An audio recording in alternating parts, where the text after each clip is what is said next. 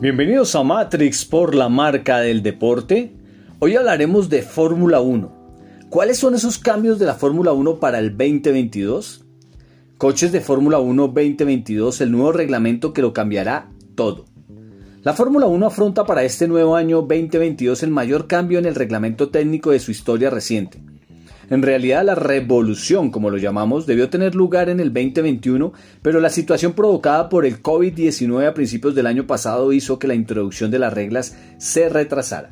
Presentado por matrixmobile.com, tu portal de marcas más importante de América Latina. El reglamento del 2022 es o ese es el objetivo, la salvación de la Fórmula 1. Es el primer reglamento técnico creado por Liberty Media que llegó al poder en el 2017 tras desbancar a Bernie Ecclestone. Con este nuevo reglamento no se busca otra cosa que mejorar la Fórmula 1, empezando por algo que falla, el propio diseño de los coches. La falta de acción sobre la pista que hemos visto en los últimos años se achaca, entre otras cosas, a los monoplazas, los actuales coches de Fórmula 1 cuando son seguidos por otro generan unas turbulencias que pueden llegar a provocar pérdidas de hasta el 50% del downforce en el Fórmula 1 que se está intentando adelantar. Los nuevos coches de Fórmula 1 del 2022, gracias a todos los cambios realizados tras dos años de trabajo en el túnel de viento y con dinámica computacional de fluidos, reducirán estas turbulencias al 10%.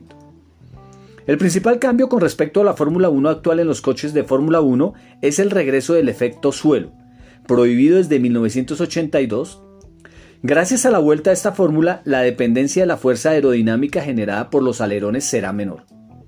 Con un gran difusor en la parte trasera, el aire fluirá a gran velocidad por debajo del coche, creando una zona de baja presión y enorme cantidad de succión. Se eliminan los barge boards y las ruedas quedan semicubiertas en la parte delantera.